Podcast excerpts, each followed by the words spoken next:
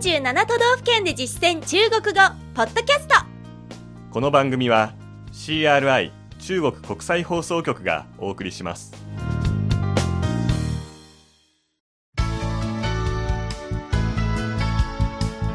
大家好。皆さんこんばんは。47都道府県で実践中国語第54課です。ご案内は私、張伊寛と梅田健です。この講座では日本の都道府県をテーマに中国人との実践会話を学んでいきます。今月は埼玉県を満喫する方法を中国語で紹介する内容を勉強してきました。今日はその総合復習です。まずは51課、埼玉の基本情報です。ワンポイント知識は可能の可、可の強調を表す副詞としての使い方でした。平常文の主語の後ろに可をつけることで、確かに何々する、本当に何々なのだと強調することができます。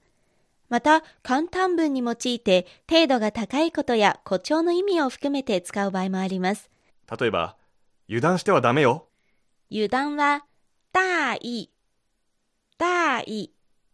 合わせて、你可不能大意。你可不能大意。この使い方の延長で、可の後ろに形容詞がつく場合は、可何々了、可何々了の形がよく使われるということでした。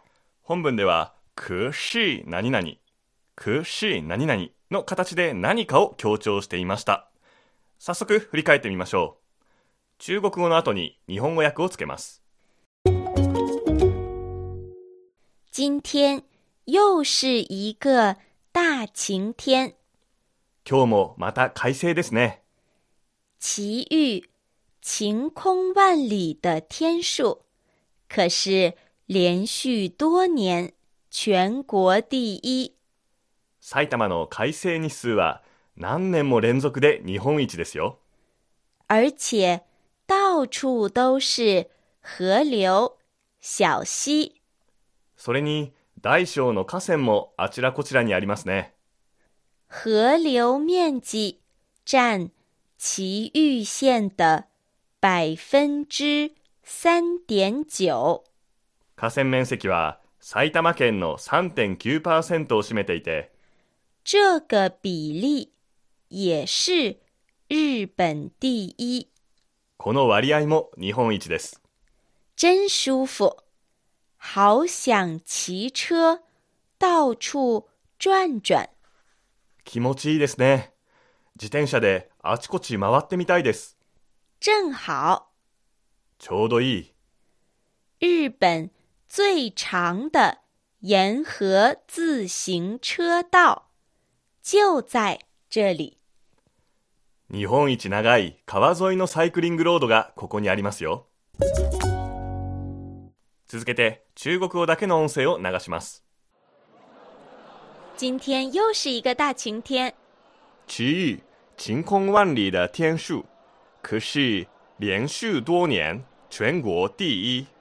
而且到处都是河流小溪。河流面积占埼玉县的 3.9%， 这个比例也是日本第一。真舒服。好想骑车到处转转。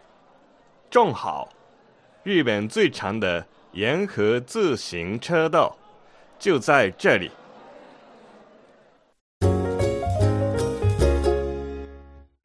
続く第52課は、帯という字を書く帯の動詞としての使い方でした。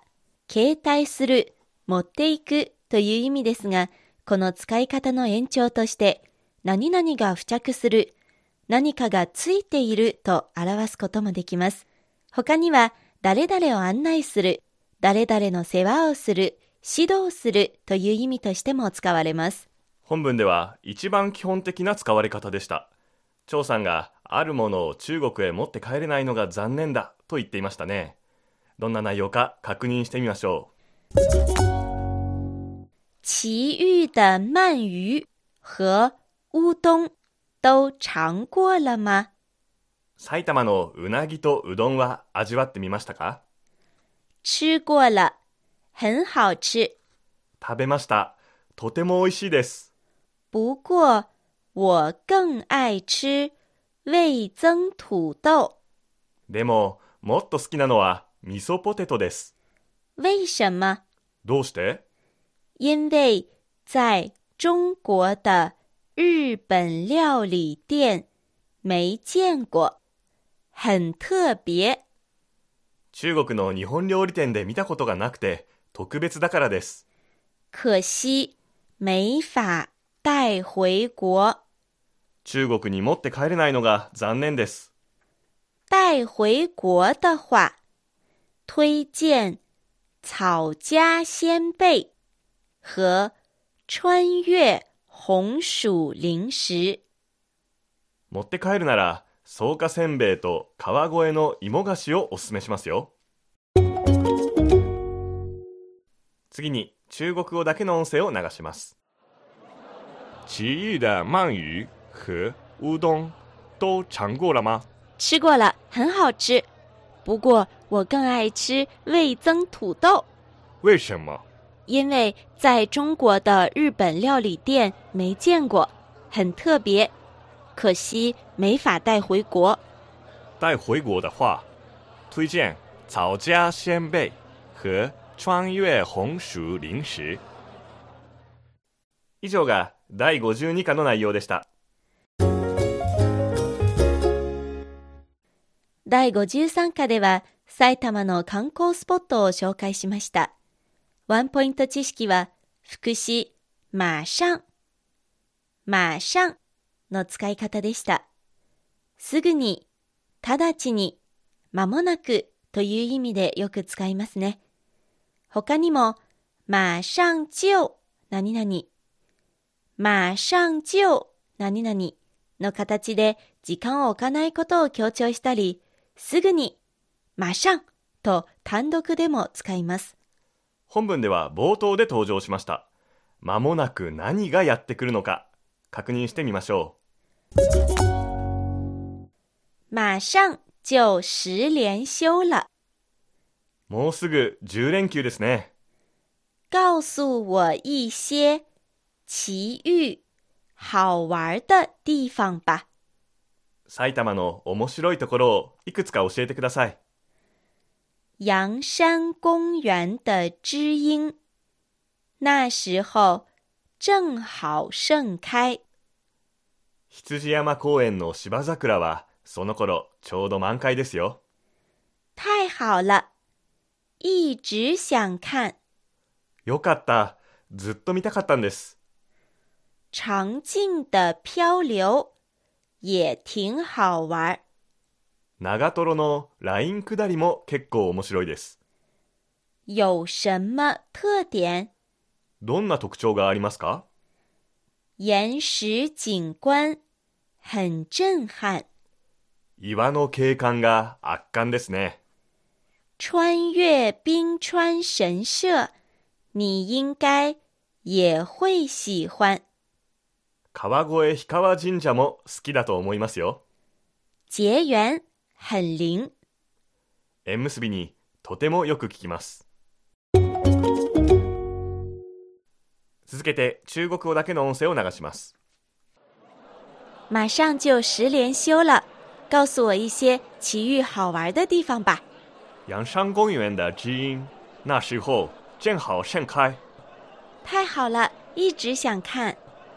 长径的漂流也挺好玩。有什么特点？岩石景观很震撼。穿越冰川神社。你应该也会喜欢。结缘很灵。